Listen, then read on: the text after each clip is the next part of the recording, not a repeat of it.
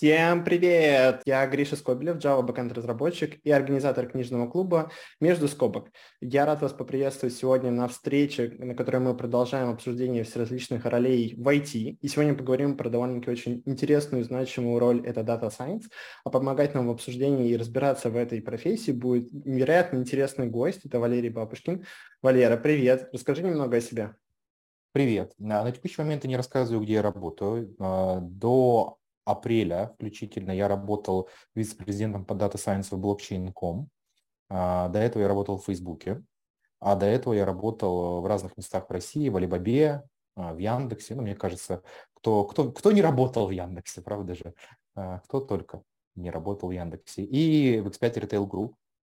Основной моей зоной является аналитика и машинное обучение – и в основном я работаю э, уже меньше самостоятельно, а больше через других людей. То есть обычно я руковожу какими-то командами разной степени крупноты. Э, бывает 40 э, человек, бывает 140 человек. Вот сейчас это 600 человек. То есть это в целом то, чем я занимаюсь. Но это я далеко ушел. Еще я пишу книгу, которую недавно опубликовали. Книга посвящена систем дизайну, машинному обучению, так называется, uh, Machine Learning System Design with End-to-End Examples. Uh, ее издательство Manning опубликовало, uh, поэтому заходите, купайте эту книгу. Я, правда, с этого вообще абсолютно ничего не зарабатываю практически, пока э, мы, мы, мы в жестком минусе, несмотря на то, что книга уже в топ-3 по продажам. Вообще книжный бизнес, он э, явно не для денег, а чтобы потешить себя. Но а, о чем можно со мной поговорить, исходя из того, что я сказал? Аналитика, машинное обучение и, как ни странно, управление командами, построение команд, потому что раз я с каким-то, видимо, успехом с этим работал, то я могу про это рассказать. И все, что вокруг этого. Я предлагаю, на самом деле, сразу нырнуть э, прямиком в вопрос Data Science. И, Валер, расскажи, пожалуйста, кто такой Scientist и чем он занимается? На мой взгляд, такой человек не существует. У меня даже есть отдельное выступление, которое называется «Почему никогда не найдете Scientist». А почему? А, потому что, если мы подумаем, существует две очень тесно связанных и частично похожих друг на друга области. Одна называется Computer Science, другая называется Data Science. А, но при этом ни для кого не секрет, что почему-то компьютер-сайентисты в компаниях не работают. То есть, в принципе, университеты бывают, э, департамент э, а, компьютер-сайенс или факультет компьютерных наук в высшей школе экономики, но вот почему-то не нанимают компьютерных сайентистов, да, нанимают разработчиков, тестировщиков. В разработчиков нанимают разработчиков бэкэнда, разработчиков фронтенда, full stack, DevOps есть тоже, но DevOps это тоже, на мой взгляд, вполне себе разработчики. А, Чего только не существует. Есть даже, прости господи, архитекторы. Никто до конца не понимает, кто это такие, но вот они существуют. То есть там довольно много всяких ролей.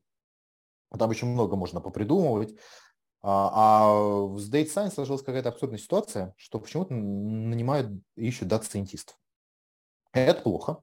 Почему это плохо? Ну, потому что когда а, я вам говорю, что мне нужен бэкэндер на C++, уже 70% что делать, понятно. Ну, утрированно, правда же? Ну, в принципе, там мне нужен Java backend. Ну, come on. На 70%, то есть, а, да, да, даже, смотрите, даже дальше в бэкэнде идет специализация по языкам, правда же? То есть мы не просто говорим, что мне нужен разработчик, бэкэндер, а еще говорят, на каком языке. И, в принципе, уже многое понятно. Или мне нужен фронтенд, у нас э, Node.js, и э, там все понятно. Говорит, нет, нет, только, только React. То есть даже здесь уже, видите, какое разделение происходит. А в Data Science абсурдная ситуация, что ищут дата-сайентиста, а, во-первых, звучит, конечно, хайпово и прикольно, но немножко маразматично. То есть я помню еще 5-6 лет назад на каких-то метапах этих людей представляли, какая-то компания перевела как а, там senior data старший научный сотрудник, scientist, научный сотрудник.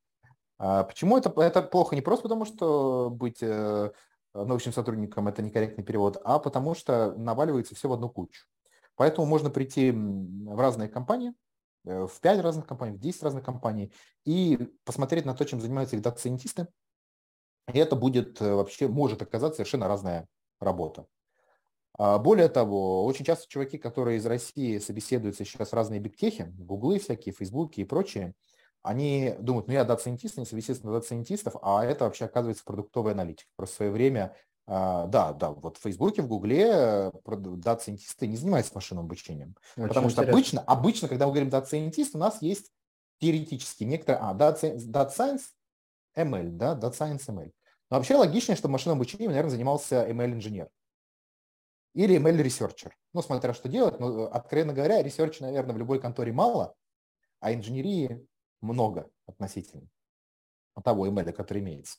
И отсюда это вводит большую проблему. То есть э, ты ищешь дата-сайентиста, все пишут, я дата-сайентист, а тебе нужен какой-то подвид этого дата-сайентиста. То есть это проблема. Проблема найти, проблема найти и вакансию под себя, и проблема найти человека под свою вакансию. Поэтому сложный вопрос, какой дата-сайентист. Я очень этот uh, job title не люблю. Я люблю ML-инженер, дата-аналитик, дата-инженер, даже, прости господи, бизнес-аналитик, а, или там BI-аналитик. А, тут, тут все становится гораздо понятнее, правда же? Ну, то есть, как только мы видим ML-инженер, ага, ну, плюс-минус становится понятно, чувак точно будет работать с ML, ему нужно будет писать код и деплоить. А, по, поэтому, да, это просто большая мешанина, но в целом, когда мы говорим data scientist, мы, наверное, думаем статистика, аналитика, машинное обучение. Но, а это такой большой, это тоже большие разделы, правда? Класс просто да. А, в которые все-все влазит. Аналитики были в банках и раньше, 30 лет назад. Может, и сейчас их называют и 50 дат-сайентистами, правда же? Поэтому очень-очень такой... Э, я, мне очень не понравилось, что у меня такая, такой титул был в, в блокчейне, потому что по-хорошему нужно было просто VP of Data быть, а, Data Science это. Но, тем не менее, а так исторически сложилось. Эта ситуация, на самом деле, очень напоминает, знаешь, я сейчас э, очень часто обращаю внимание на вакансии developer advocate -ов, и тоже для себя подчеркнул то, что на самом деле все компании подразумевают просто за этим все что угодно. Это может быть э, техлид просто, это может быть архитектор, это может быть просто какой-то суперсеньористый чувак, который будет заниматься продуктовой разработкой. Очень интересно, что в Data Science это очень похожая ситуация. Смотри, а если вот говорить именно про сам термин, он просто, думаешь, появился из-за того, что вот был компьютер сайенс и решили также про данные, да, делать? Ну, термин появился по, по разным причинам. В принципе, действительно, в какой-то момент решили выделить, что... Ну, это нормальная история. Долго же спорили вообще, является ли химия самостоятельной наукой или это подвид физики. Правда же, там есть всякие физхимии, а, и тут можно спорить. Ну, вот на таком масштабе это химия, а на таком масштабе это физика. А, правда же, то есть тут, тут э, а, а придет математик и скажет, ну все понятно, это же вообще все математика, но я утрирую, конечно. Поэтому это естественный процесс выделения и спецификация, может быть, когда-нибудь через 10 лет появится AI Science, ну, кто его знает, там, факультет AI, но в какой-то момент поняли, что да, ищут специфичных э, людей с специфичными знаниями, и нужно как-то это все называть. Но уже computer science было, а про computer science в свое время в чем была основная претензия к computer science? Ну какое, какая же это наука, если вы познаете не мир, а то, что сами же люди сделали? Была же такая претензия, что, правда, не важно, потому что можно компьютер не делать, а сортировку, в принципе, сорти, сортировки пузырьком, правда же, и так далее. То есть это же, условно говоря, алгоритмическая сложность, это, наверное, вещь абстрактная. Да, что такое а, неосязаемое, что такое, что именно человек сам придумал абстракцию некоторую. Еще на самом деле про то, что ты вот сказал, что это как, э, может быть, в банках это были простые аналитики, вот, а их сейчас по-модному называют Data Science. Это мне чем-то напоминает ситуацию с э, сисадминами и то, что их сейчас э, многие компании называют девопсами. Вот, это, возможно, такой похожий момент. Может быть, но тут э, сложный вопрос. То есть, э, если действительно семантическая разница между системным администратором и девопсом, я, в принципе, про это слышал, потому что как, вообще, прикол следующий. Года четыре назад ко мне прибегает чувак на работе в X5 или 5 лет назад, наверное, 4, а, неважно, и говорит, Валера, Валера, нам нужно назвать наших девопсов дата-опсами. Мы назовем их дата-опсами, все к нам полезут, мы, значит, все, победим. А я захожу на LinkedIn, а я до этого заходил на LinkedIn, и там вообще там всех победил другой чувак, потому что у них уже были AI-опсы. Я говорю, Серега, мы уже проиграли, потому что уже ищут AI-опсов. Ты своими дата-опсами уже отстал.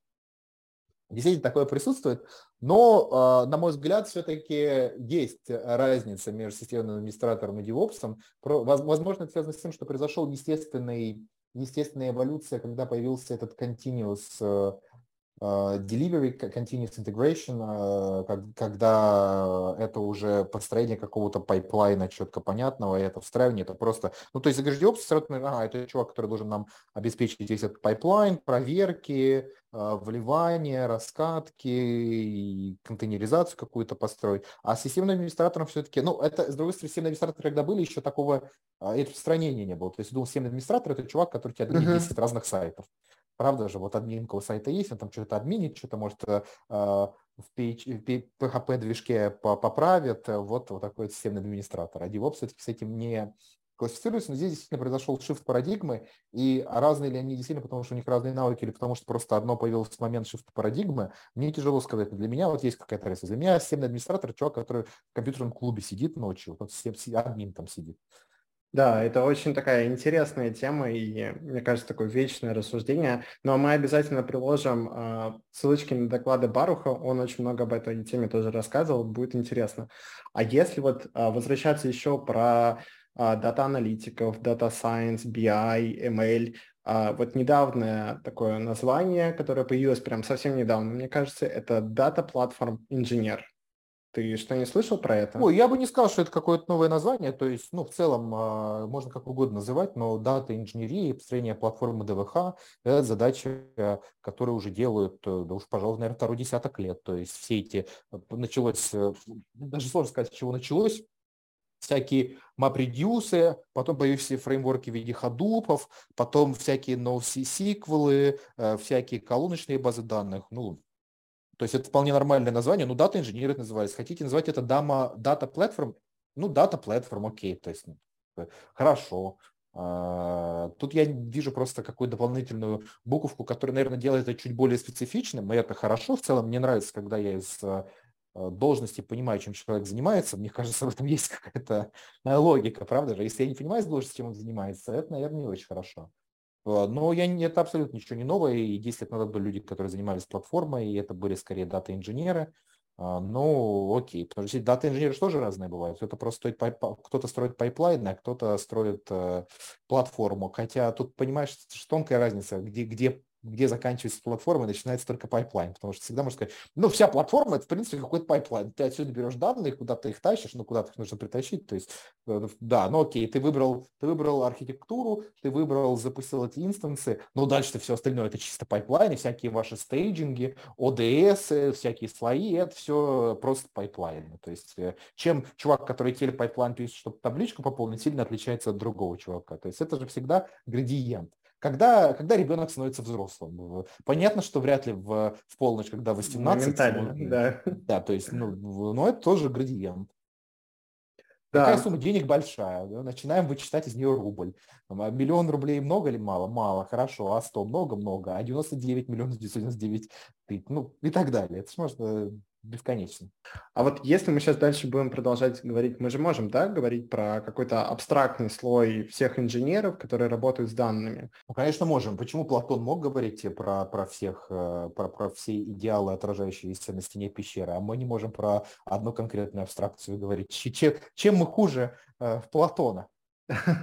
Какие вообще ключевые качества и навыки для всех людей, кто работает с данными, проводит аналитику, а, строит а, модели все различные? А, нужно разделять навыки и качества, на мой взгляд. Приведу пример, чтобы было понятно. Навык – это умение писать код. Очевидно, что если ты хочешь работать с чем-то, что требует э, умения писать код, необходим навык уметь писать код. А качество – это немножко другие вещи. Например, надежность. Это же качество. Или, ну, прости господи, работоспособность. Или как стрессоустойчивость. Правда? Ну, что, это же явно не навык. Стрессоустойчивость. Это способность, качество. А, качество, во-первых, почему мы сейчас вернемся к этому, тут какая проблема? Навыки обычно проверить чуть легче, чем качество. И, и, и, и причем, прямо скажем, навыки проверить легче обычно в одну сторону. То есть, скажем так, если чувак не может написать какой-то простой код, скорее всего, он не умеет писать код с большой вероятностью. Я сейчас не, ну, рассмотрим пример, часто любят давать задачи всякие слит-кода, вот эти, вот эту ерунду. И, в принципе, какие-то простые задачки давать можно чисто посмотреть, как чувак пишет код. А можно давать домашнее задание, это тоже неплохо. Но если он эту задачу решил, это не значит, что он умеет писать код, правда же? Потому что я знаю людей, которые просто выучили там 400 задач след кода. Они вообще код писать не умеют, но они просто выучили как. И, это, и от этих людей у меня волосы дыбом вставали, рассказывали отзывы. Мне попалась такая задача, я забыл, как ее решать. А, ну, запрос был заполнен как стишок, я не смог ее решить. Не, не, не, не в принцип, потому что там иногда бывает сложная задача, нужно принцип, а именно закодить. И я думаю, понятно. А, но, тем не менее, навыки проверить как-то можно, хотя бы там ложно-положительные результаты отнести. А, с качествами, ну, мы, во-первых, говорим, я почему-то начал из предпосылки, что все понимают, что я говорю про собеседование. Так вот, ну, у нас человек, у него есть две стадии. А, мы его нанимаем, а мы его наняли, правда же? Ну, ну, конечно, можно разделять насколько угодно еще много. Мы его наняли, мы его онбордим, мы его наняли, мы его направили на задачу. Но будем так, по-простому. Наняли, нанимаем. Значит, когда мы нанимаем человека, мы проверяем навыки. Потому что качество очень тяжело проверить. Качество можно как-то проверить э, через э, э, референсы, как-то косвенно смотрят, ну, а почему так мало работали на предыдущем месте? Ну, правда же, это не просто потому что да мне пофигу, на самом деле, сколько ты на предыдущем месте работал. Мне нужно понять, не повторится ли ситуация у меня и почему это может произойти. Потому что мне, наверное, не очень хочется тратить три месяца, чтобы ты у меня 6 месяцев поработал и ушел. Поэтому мы проверяем во время собеседования навыки. А качество мы узнаем только со временем. И оказывается, кто же мог подумать, что он подлец? Или, например, алкоголик. Вот у меня был сотрудник-алкоголик, э, никто не догадывался, пока он не начал пропадать. А пропадал он, когда он уходил в запой. То есть он был прям такой серьезный алкоголик, он просто мог пропасть. А, и вот, да, а, Мне кажется, Валера, ты мой вопрос прям копнул куда-то невероятно. Но, не, не, я, я, я помню, я еще на твой вопрос не ответил. Ты же задал вопрос, какие навыки, а я что-то начал, что навыки проверяем качество. Теперь, какие же навыки нам нужны? А, а потом вернемся к качеству. Очевидно, что нам нужны те навыки, которые нам нужны для выполнения работы. А, это на самом деле смешно, потому что очевидно, но это также и грустно, потому что очень часто собеседование и работа сильно в навыках, которые проверяют и которые требуются, не совпадает. я сейчас тебе объясню несколько. Одна из моих гипотез, потому что люди стараются через такие собеседования проверить еще качество. А это не получается. Но есть же эти картинки, где Годзилла дерется с Кинг-Конгом и показано, значит, э, мол, собеседование и реальная работа, где два чувака в костюмах э, э, тиранозавра убирают снег лопатой. Реальность. Поэтому тут в чем проблема? Что работа и навыки, которые нужны в работе, и которые при реальности не совпадают. Поэтому они должны совпадать. Это должно давать какой-то сигнал. А, соответственно, ты назвал много, вака... много разных вакансий, для них нужны разные навыки. Но само подмножество этих навыков по кластерам, оно не такое большое. То есть нужно уметь писать код. Обычно все, что связано с данными, это код на каком-то питоне. Питон же это, в принципе, клей, правда же? Когда ты пишешь на питоне, там кто-то писал, и что вы думаете, AI, который поработит мир, напишет на питоне и смеющиеся мордочки? Но это бессмысленный вопрос, потому что, во-первых, у тебя все библиотеки написаны, скорее всего, на плюсах, PyTorch, всякие TensorFlow. А, PyTorch по названию, кажется, написано на торче, но, по-моему, там никакой не торч, а плюсы. Какие библиотеки у тебя уже для обработки фичей написаны на расте? То есть ты в питоне, NumPy написан на плюсах, ты просто взял это все, собрал через качественный клей и используешь как, как API. Это первый момент. То есть нужен какой-то, ну, обычно это что? Какие есть? Python, SQL, статистика и какие-то специфичные области. То есть это может быть об тестировании, это может быть ну, NLP, это может быть алгоритм машинного обучения, правда же?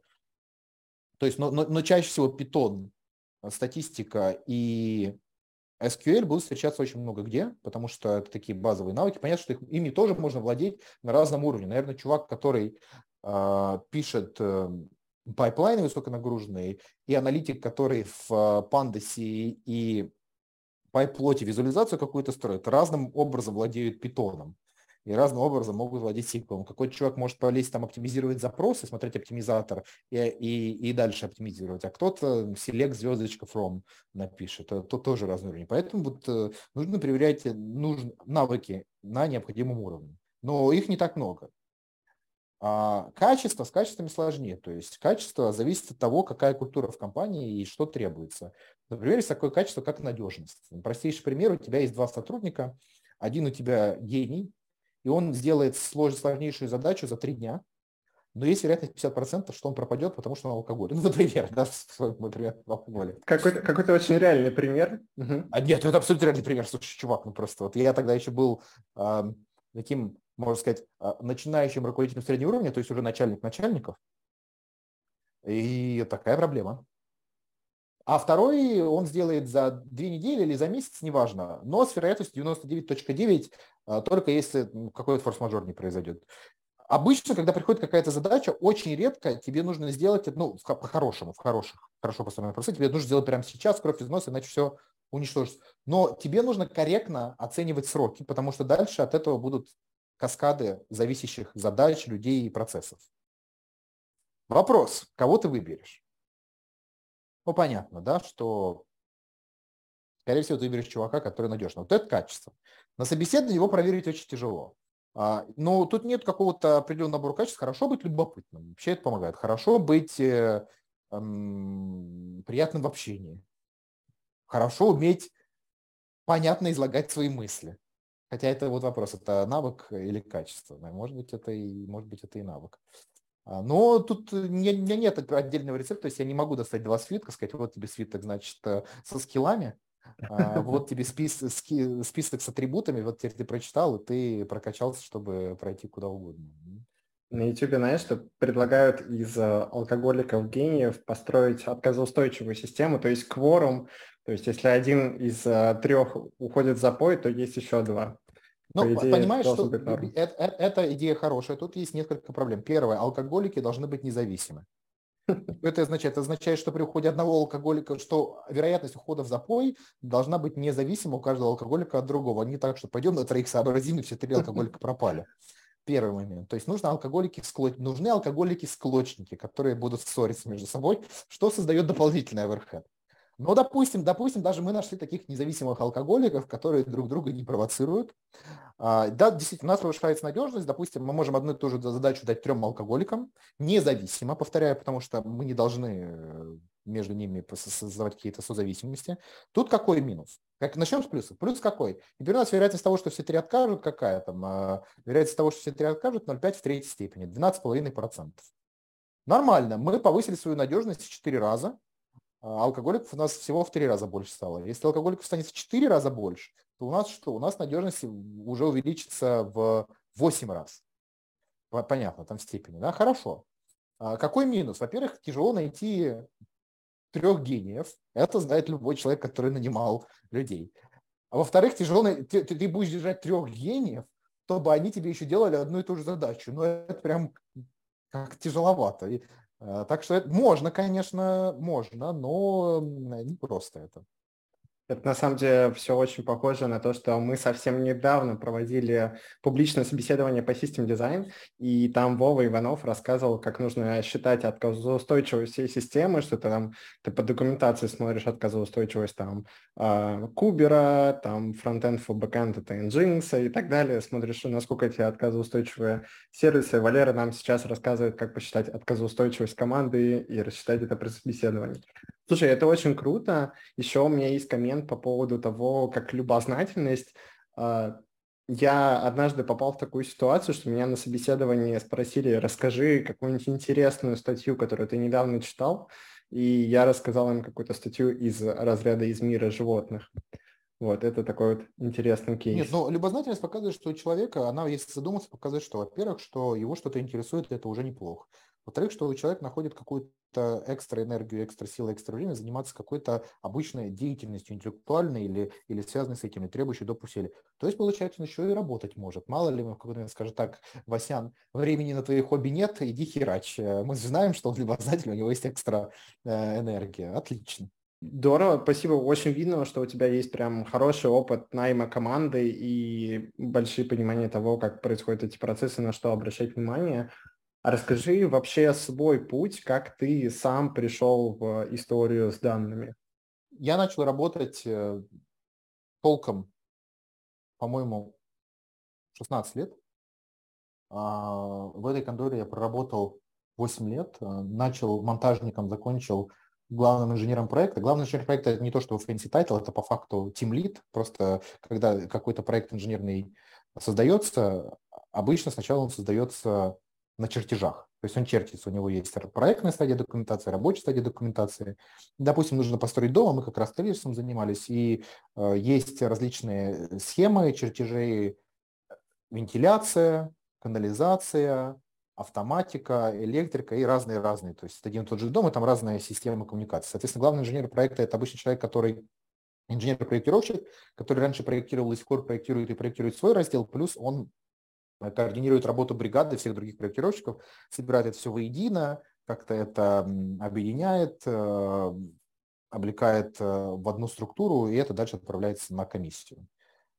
А затем я уехал в Германию учиться, вернулся из Германии и сначала поработал в одной конторе годик, американской конторе. Потом а, начал работать в датской конторе, которая занималась эм, производством анализаторов для пищевой промышленности. Там, так как ни странно, с анализом данных я и познакомился. Ну, уже мы понимаем, раз она производит анализаторы. анализаторы были как химические, так и инфракрасные, которые использовали как раз модели машинного обучения. Пучок света проходил через пробу или от нее отражался, и на основе изменения ряда показателей специально построенной модели говорили, что внутри содержится. Но так я в мир анализа данных и машинного обучения вошел, а, причем индустриального, реального. А дальше начал читать, учиться, пошел работать э, в банк. В банке мне не понравилось, три месяца там проработал, а, ушел работать в Яндекс. Из банка, кстати, не зря ушел, через шесть месяцев банк санировали это, то есть не зря мне не понравился. В Яндексе отработал... Э, а, ну, собственно, пробил, как я в это попал. Ну, все, вот я ответил на этот вопрос. Круто, круто. Да, у тебя интересный такой путь. А Расскажи вообще, начиная с какой позиции имеет смысл пытаться увлекаться данными, или это можно прям, начиная, когда ты джун? Ну, всегда можно со, стажа, со стажера, то есть, э, в принципе, мы же все знаем, что работа разработчика – это что? Перекладывание JSON, правда, в 70-80% случаев. Ну, то есть, э, ты берешь, значит, ты один JSON перекладываешь в другое место, и там какие-то коннекторы пишешь, что у тебя информация теряется, нужно делать быстрее, эффективнее и так далее но это просто э, одна из... Э, ну, а какой момент нужно понимать, что тебе можно на Java писать? Ну, вряд ли, что только можно сказать, вот в 40 лет стало, теперь ты, значит, э, достается меч святости, говорят, вот ты можешь писать там... Ну, ладно, Java это понятно, Java можно и... Она на психику плохо не влияет, вот на Лиспе, да, в 40 лет можно идти писать на Лиспе каком-нибудь.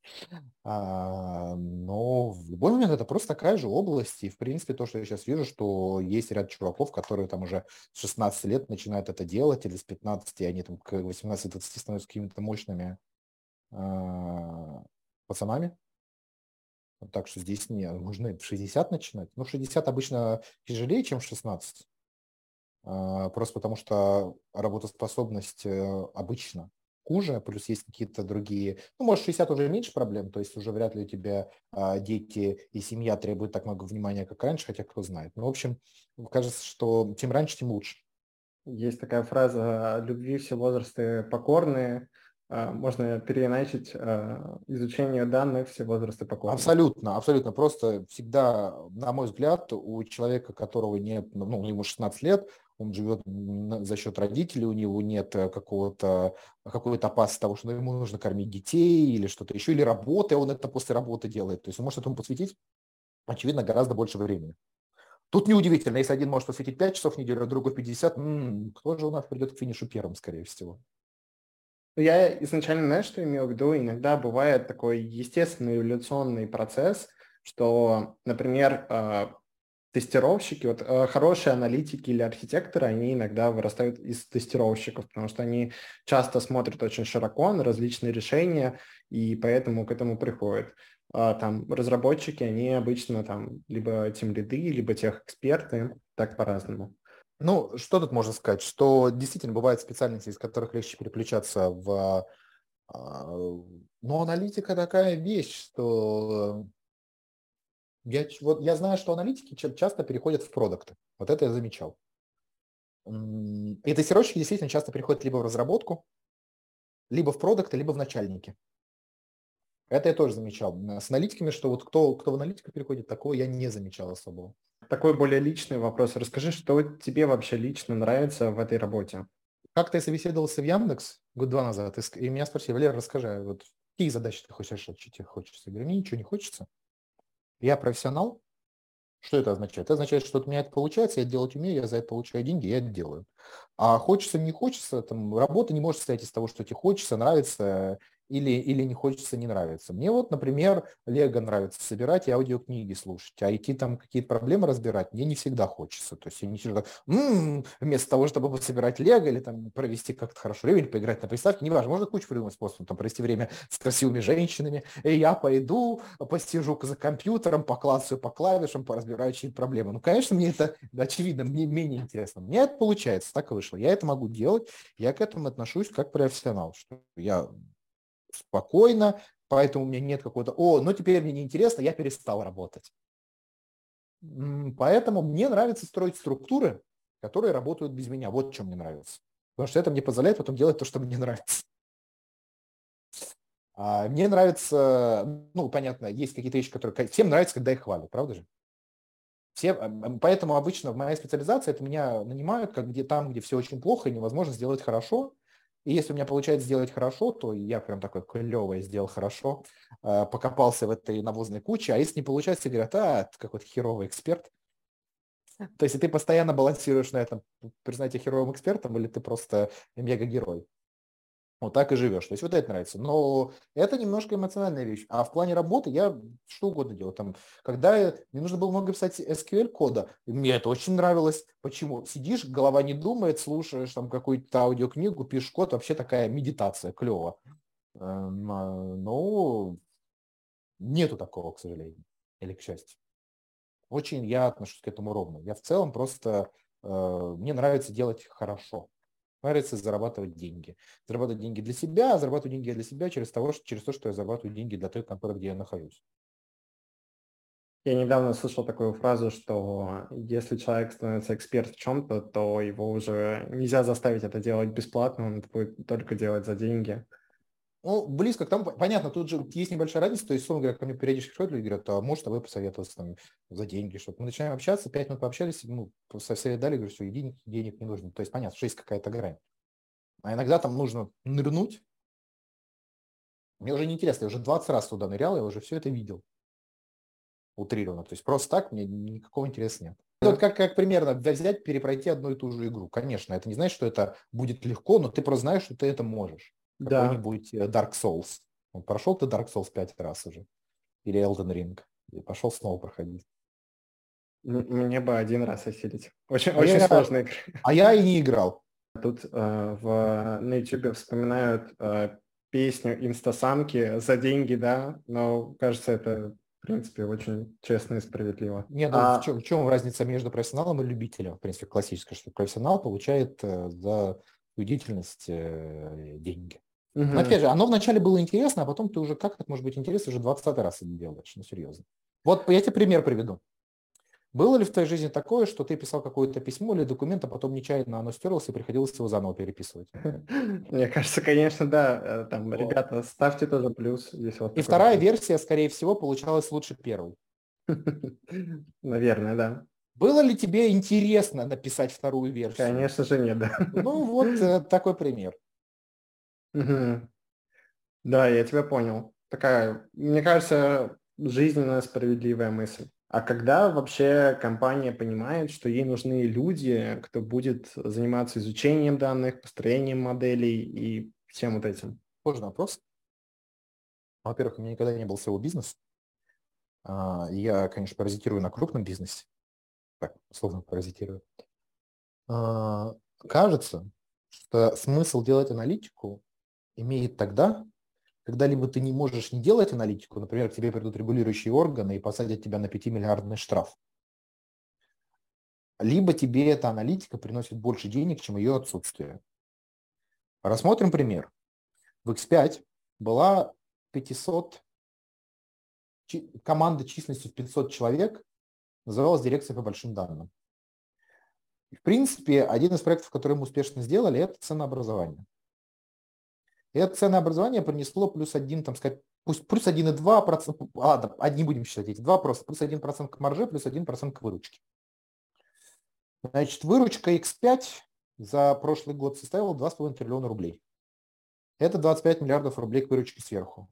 Маржинальность примерно 30%, там есть, есть разница маржинальность чистая прибыль, ну пусть маржинальность 800 миллиардов, значит 1% от нее это 8 миллиардов.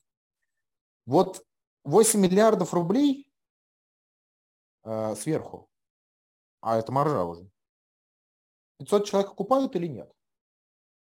Ну, посчитаем. 8 миллиардов делим э, на 100, получаем 80 миллионов, правильно? А там получаем 5 человек. Значит, э, делим еще э, 5, 80 на 5, получаем 16 миллионов на человека в год. В принципе, нормально, окупается, потому что, скорее всего, мы тратим меньше среднего на каждого человека. А там еще были другие проекты. Ну, там вот, да, однозначно, то есть, можно сказать, зачем такая большая команда? Ну, окупается и окупается. А там еще были другие проекты. Вот, по-разному. Как, это, как, вот, это вот пример. прям посчитал. Угу.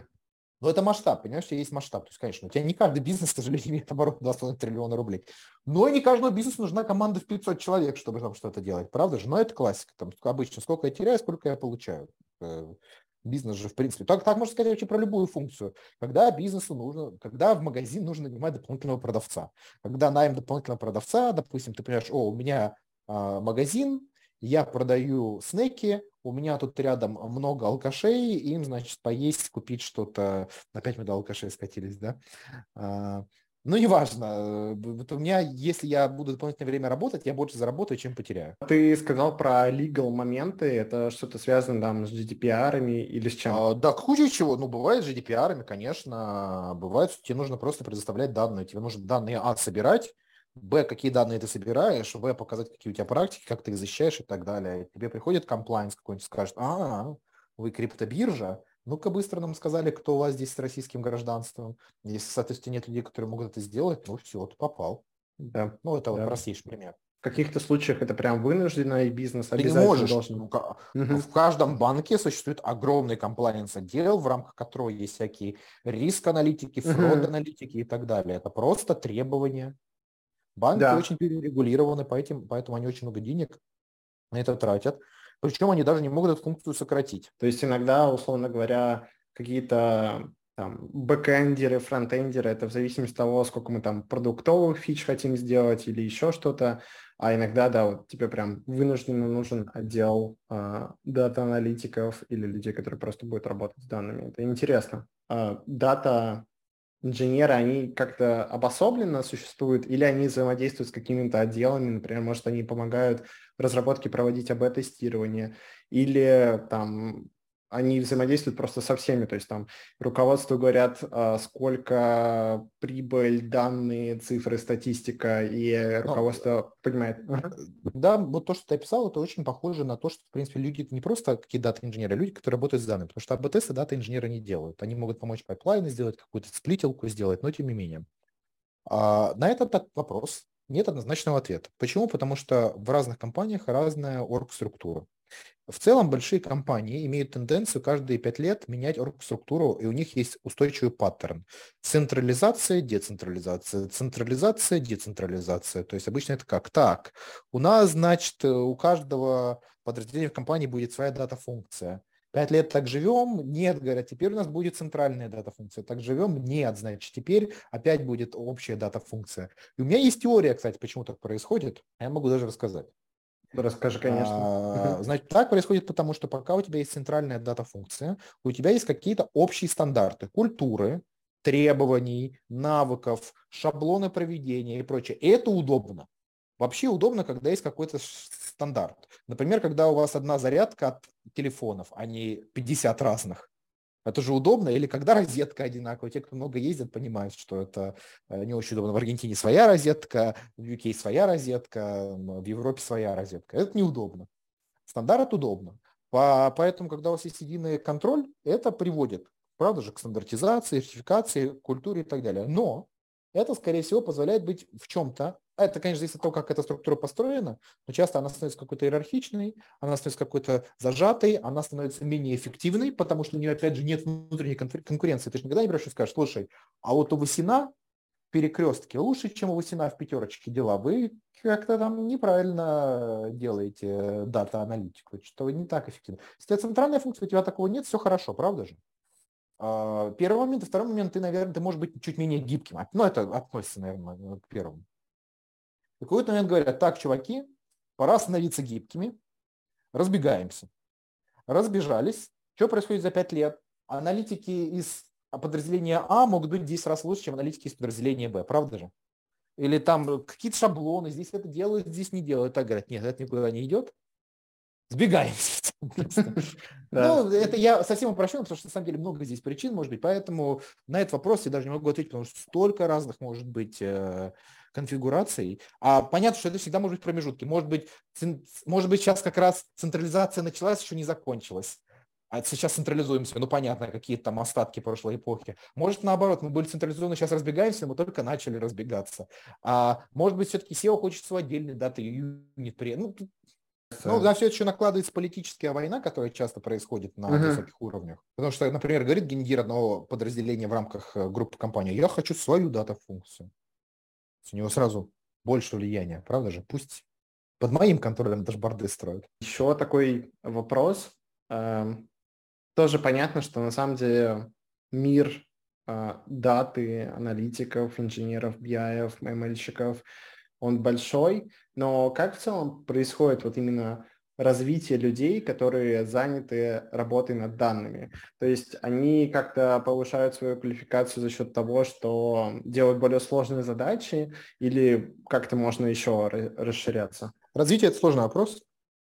Безусловно, можно повышать, э, но очевидно, если мы обсудили, что есть разные кластера навыков, в, в рамках этого uh-huh. кластера может быть разный уровень владения, то можно в, это, в этих рамках повышаться. Но я для себя использую следующую систему, что Джун – это человек, который может работать над задачей, вот чем-то присмотром. А Middle – это человек, который может работать над проектом, который состоит из, нескольких, из более чем одной задачи и самостоятельно. Senior – это человек, который отвечает за какую-то систему или какую-то важную часть системы, является ее владельцем и представляет интересы какой-то крупной команды в рамках этой системы. Staff инженер – это человек, который отвечает уже за межкомандное взаимодействие, 3, 4, 5 команд. И, соответственно, то, то, те вещи, которые производят 3, 4, 5 команд, а senior staff – это человек, который влияет уже на уровне организации. То есть что такое организация? Например, у вас а, может быть, э, ну, например, в WhatsApp инфраструктура – это infrastructure org, то есть организация, или какой-нибудь integrity, а, или какой-нибудь э, бизнес, то есть какие-то крупные юниты в рамках. А, и, соответственно, это уже включает очень много межкомандных взаимодействий, соответствующие проекты, которые могут сделать только в рамках этой структуры. Ну, а какой-то принципал чувак, это чувак, который же в рамках всей компании обладает авторитетом и, и, и что-то делает.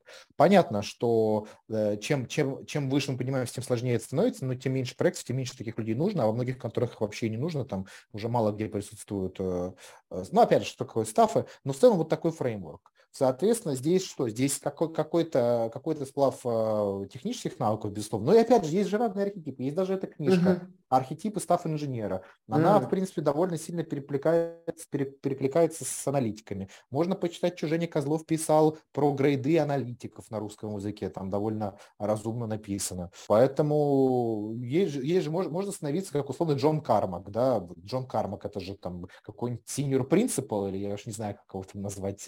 Well, ну, короче, godlike. Мне кажется, он, да, просто уже кайфу, кайфует и делает все, что хочет. Ну, он, очевидно, VR... что он, он, как, он при этом мега-мега инженер, мега технарь, а, а не руководитель, правда же? То есть, э, но угу. при этом он даже на этом уровне техническом он оказывает влияние на индустрию. Еще раз напомню, что мы соберем обязательно все ссылочки, приложим их под видео. А, вот. а можно сказать, еще... что подписывались на мой канал? Конечно, мы его тоже а, добавим. Да, подписывайтесь на мой канал «Время Валера». Ведь любое время – это время Валера. Да, люблю его читать. Вот мы его тоже обязательно приложим в ссылки, и будет круто. Вот такой вот вопрос. Мы поговорили про то, что мир дата, он огромный, есть куча профессий. А, что ты рекомендуешь почитать или посмотреть, чтобы люди могли понять, сориентироваться в этом мире? Может даже что-то попробовать и понять, что им это интересно, и потом вот что-то рекомендуешь почитать, чтобы углубиться в какую-то конкретную тему? А, ну, слож, сложный вопрос. На, на первую часть ответить легко. Есть мой доклад, который называется «Почему никогда не найдете дата-сайентиста», и там, собственно, рассказывается, дата-сайентистов нет, а кто же есть. И он частично отвечает, э, в, используя распределение Дирихле, а кто же существует, такие роли вообще есть. А дальше попробовать, но это тяжело. То есть вот мы в свое время на первом курсе запустили такую штуку, как ML-симулятор, а еще там есть симулятор аналитика. То есть идея такая, приходит чувак, и это такой симулятор реальной работы, то есть там есть какой-то таск-трекер, какие-то базы данных, как, как, какие-то конфлюенсы, э, в таск-трекере какие-то задачи, какие-то дашборды, ему говорят, иди сделай. И никто не помогает ему это делать, он просто, соответственно, платит деньги, чтобы работать. Но так и понимай, тебе это нравится, не нравится, сложно, не сложно, можешь, не можешь. То есть тебя там ничего не мучат. Это, ну, там могут быть подсказки, но это вот симулятор. Там же есть симулятор аналитика, то есть там можно попробовать. Но вообще такой вопрос, как попробовать? Ну, не поработав, тяжело попробовать, правда же, только там какими-то симуляторами. Ну, э, симулятор, он, он симулятор, это как симулятор Боинга. Они вообще клевые, они очень похожи на реальную, на реальность, но это все-таки нереальность. А поэтому почитайте, посмотрите хотя бы доклад, поймите, какие роли существуют, а дальше уже можно, поняв, какая роль существует, начинать по ключевым словам искать. Ну вот про, про ML-симулятор, про симулятор аналитика рассказал. А, там, да, можно попробовать вообще ваше ли это. Ну, почитать по нему. Там, там, я не знаю, есть ли там бесплатно или нет, посмотреть. Как перейти из э, DA в DE? Э, расшифруйте, пожалуйста, что это значит. DA – это Data Analytic, mm. Data Analyst а DE это Data Engineer. Соответственно, вопрос хороший. Э, обычно я не представляю ситуацию, что когда ты приходишь в команду дата инженеров и говоришь, чуваки, есть какие-то тикеты, я вам помогу, чтобы они отказались. Никогда. Плюс обычно есть всякие ETL он-колы, дата инженер он-колы, то есть э, ты смотришь, какие тикеты решают, понимаешь, что им надо, предлагаешь им помочь, помогаешь, в какой-то момент говоришь, пацаны, есть вакансии, ну или если вакансии даже нет, начинаешь искать работу, тебя спрашивают, опыт есть? Говоришь, да, я работал, помогал дата-инженерам, делал то, то и то. Вот вам простой пример. Вот. Очень, очень, очень, очень простая система. Очень простая. Если вы уже где-то работаете дата-аналитиком, переход в DE достаточно не то чтобы прост, в плане, ну, это всегда, сказать-то легко, Сделать сложнее. Иди на онколе, посиди, охренеешь. Кто сидел на онколе, да, особенно если не, не был дата инженером, то есть все-все там. Но ты же, опять же, в чем плюс? Ты же еще не настоящий дата инженер, ты будешь кем-то реальным дата инженером в паре сидеть. Вот, это уже прикольно. Спасибо, спасибо тебе за ответ. Вот, я уверен, что ты ответил на вопрос. А, кажется, больше вопросов нет. А, у нас есть еще такая старая традиция, о которой я тебе забыл рассказать. Мы любим делать фото с приглашенным гостем. Вот. А, мой телефон занят, но я сделаю скриншот. А, ребята, у вас есть еще возможность зайти к нам в Zoom и сделать фото с Валерой. Сейчас я скину ссылочку. Вот. А пока, возможно, ребята думают и сейчас к нам подключатся, может, у тебя есть какое-нибудь напутствие для наших зрителей? А, сложно давать какое-то общее напутствие, правда? Ну, всегда, конечно, можно сказать, делать хорошо будет хорошо, а, все будет ништяк и другие прочие напутствия. Но у меня нет никакого специализированного напутствия, поэтому я никакого не буду давать. Может быть, я дам напутствие по встрече, связанным, связанной с книгой. Ты такой, типа, это клиффхендер на следующую... Да, да, да, да, да. Круто, круто, да. Смотрите следующую серию. Валер, спасибо тебе большое, было спасибо, что позвал. интересно. Вот, а, ребята, кто писал а, вопросы, тоже вам большое спасибо. И всем хорошего вечера и хороших выходных. До, До связи. Встречи. Всем пока-пока. Пока.